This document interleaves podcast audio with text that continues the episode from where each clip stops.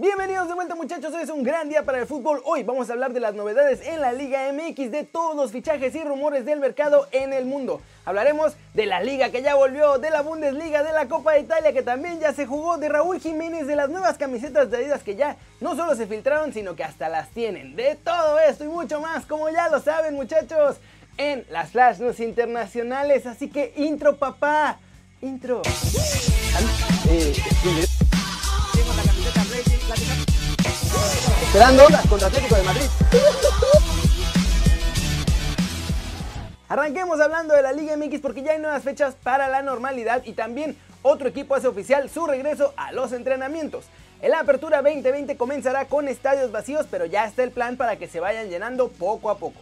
El primer mes de juego, la idea es que va a estar totalmente vacíos, pero quieren llegar a la mitad de la capacidad de los estadios y seguir el ritmo de forma que ya para finales de octubre estemos de vuelta. Septiembre volvería a estar abierto ya para los seguidores, aunque eso sí, estadios solo al 50%. Y ya en octubre se espera que ahora sí estén totalmente llenos los estadios. Además, la Liga MX va a volver con todo y bar para la apertura 2020 a pesar de las difíciles condiciones bajo las cuales vamos a empezar este fútbol mexicano otra vez. Pumas informó a través de un comunicado de prensa que reiniciará las actividades del primer equipo varonil en las instalaciones de la Autónoma de México, muchachos. Esto a partir del próximo lunes iban a comenzar la preparación de cara a la apertura 2020 de la misma forma que lo propuso Cruz Azul. O sea, van a empezar con grupos pequeños en diferentes horarios para que no esté toda la plantilla junta desde el primer momento y así minimizar cualquier riesgo. Con el pasar de las semanas ya van a ir creciendo los grupos hasta llegar a los entrenamientos normales con toda la plantilla completita. ¿Cómo la ven muchachos? Falta todavía un rato para poder volver al estadio y que ahora sí sea todo normal. Por ahora vamos a tener que verlo por televisión, pero los equipos ya están armando sus planes de preparación para esta apertura 2020. Siguiente noticia.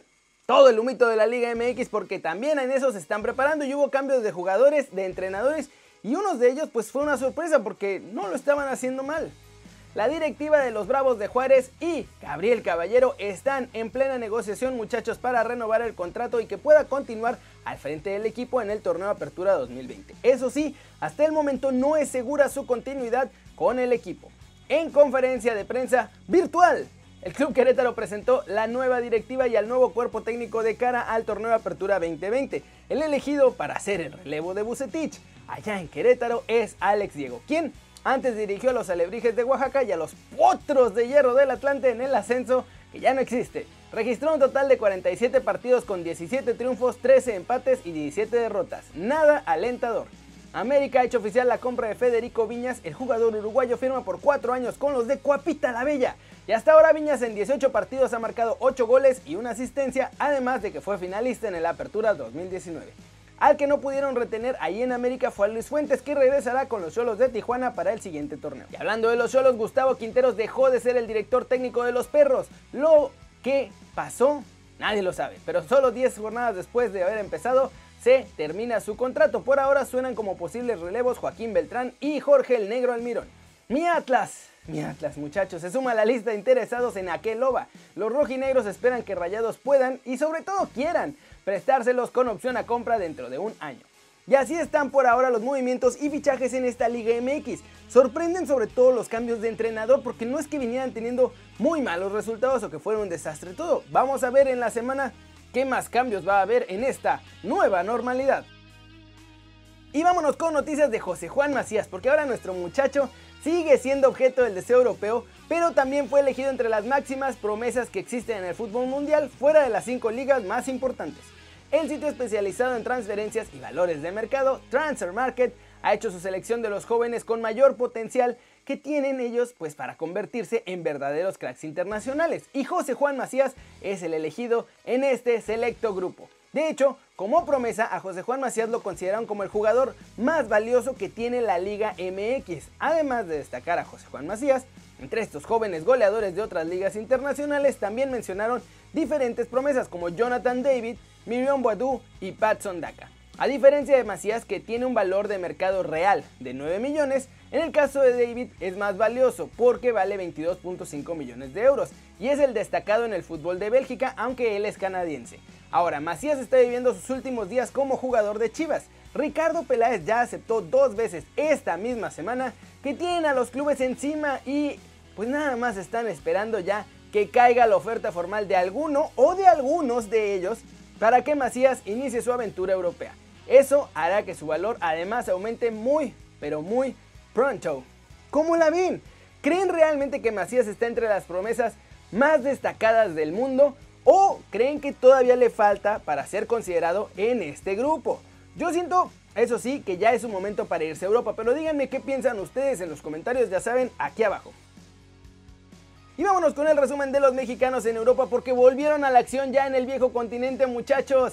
Y además ya le salió una nueva novia a Raúl Jiménez que esta, esta sí sería, miren, top. Empecemos con Néstor Araujo porque nuestro chavo fue titular con el Celta. Sin embargo, los gallegos empezaron con el pie izquierdo este regreso a la actividad y perdieron 1-0 frente al Villarreal. Con este resultado se meten aún más en riesgo de descenso allá en España. Otro, otro que sigue muchachos en plena quema del descenso es Javier Aguirre porque su Leganés también volvió a la actividad con derrota. Los pepineros cayeron en el duelo ante Villarreal por marcador de 2-1. Los goles del triunfo fueron de Enel Unaz y Rubén Alcaraz. En la Copa de Italia, para sorpresa de absolutamente nadie, Chucky Lozano salió a la banca. Mientras estoy grabando este video todavía no pasa nada, pero si llega a entrar o sucede algo extraordinario, aquí lo verán en pantalla, así como el resultado del partido. Y finalmente le ha salido la mejor novia posible a Raúl Jiménez, muchachos, se trata de Liverpool. En información de los diarios ingleses de este sábado por la mañana, revelaron que ante la posibilidad de perder a Sadio Mané y a Mohamed Salah, Jürgen Klopp tiene en la mira una nueva dupla que sea su relevo. De hecho, es una dupla que ya trabaja en equipo y que sabemos que da muy buenos resultados. Así es. El Liverpool, si pierde a Salah y Mané, buscará entonces el doble fichaje de Raúl Jiménez y Adama Traoré. De hecho, el interés por Traoré no es nuevo, ya tenían rato tentándolo por precisamente el miedo de perder a uno de estos dos jugadores, pero si pierden a los dos, quieren a Raúl Jiménez para que los acompañe y se refuercen de cara a la siguiente temporada. ¿Cómo la ven? Como les digo, les interesa este fichaje, pero solo si realmente pierden a Mané y a Mohamed Salah. Aún así, no inventen, ver a Raúl con los Reds en la siguiente Champions peleando realmente por ganar la Premier, eso, eso sería fantástico muchachos y yo creo que podría hacerlo perfectamente. Flash News, con un gol de Erling Haaland en el 94, tuvieron triunfo agónico en el Borussia Dortmund 1-0 ante el Fortuna Düsseldorf, que aplaza por lo menos una semana la celebración del título del Bayern Múnich en la Bundesliga. Y bueno, el Bayern se llevó los tres puntos ante el Borussia Mönchengladbach en un partido en el que alineó un 11 alternativo, jugaron a medio gas y aún así llevaron 2-1 el marcador. Con un gol en los últimos minutos se llevaron los tres puntos. Los goles fueron de Goretzka y Sirki. En más resultados de la Bundesliga, Wolfsburg empató a dos goles con el Friburgo, Frankfurt goleó 4-1 al Hertha Berlín, Werder Bremen goleó 5-1 al Paderborn y el Unión Berlín venció 2-1 al Colonia. El PSG volverá a los entrenamientos el 22 de junio y también lo hará Neymar. El brasileño ya está viajando a Francia para poder estar el día que el conjunto parisino reanuda su actividad. Abdiel Wiki, sobrino del exjugador de Cruz Azul y de los Monarcas Morelia originales, Juega como extremo izquierdo de 13 años y ha sido convocado en la selección mexicana sub-15 junto con otros compañeros de Monarcas Morelia que ahora ya no son los originales sino que son el Morelia Morado. Leonardo, el director deportivo del PSG, confirmó que Edinson Cavani y Thiago Silva no renovarán sus contratos, quedan como jugadores libres a partir del 30 de junio, pero esperó que puedan jugar la final de la Champions porque según ellos van a llegar hasta la final en agosto. Español de Barcelona regresó a la liga con importante triunfo 2 a 0 en casa ante el Leganés. Esto gracias a los goles de Bernardo Espinosa y Guley. Y vamos a terminar el video de hoy hablando muchachos de las nuevas camisetas de Adidas porque no solo se filtraron, ya hasta consiguieron muestras de varios equipos europeos. Así las cosas en este 2020. Se confirman los uniformes rosas del Real Madrid muchachos, la de local es blanca con los vivos en rosa y la manga atigrada. De visita serán rosa con vivos en azul marino y la tercera equipación será en color negro. En la Juventus la de local será con el típico diseño de rayas negras sobre camiseta blanca. Eso sí, las rayas son hechas como con pincel. La segunda camiseta será toda en azul marino y la tercera será una con base negra pero con manchas de pintura naranja que está francamente horrible. El Bayern Múnich ya jugó con su nueva camiseta roja, sin embargo, ahora también se filtró la de visita que mantendrá el diseño totalmente sobrio y será en color gris, con pequeños vivos en color rojo. Las camisetas del Manchester United no serán tan locas como se había filtrado. El de local será en color rojo con pequeñas líneas pixeladas en negro y amarillo y las franjas de la marca en color blanco. La de visita mantendrá el diseño pero será en color gris con las líneas pixeladas en un tono de gris más oscuro. Y el uniforme del Arsenal será con el torso en rojo y las flechas en color azul como las filtraciones que habíamos visto. Las mangas en color blanco además.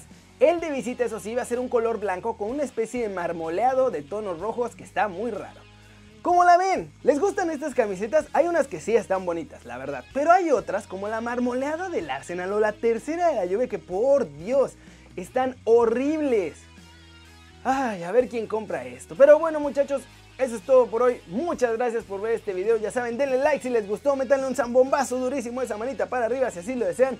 Suscríbanse al canal si no lo han hecho. ¿Qué están esperando muchachos? Este va a ser su nuevo canal favorito en YouTube. Denle click a la campanita para que hagan marca personal a los videos que salen aquí cada día.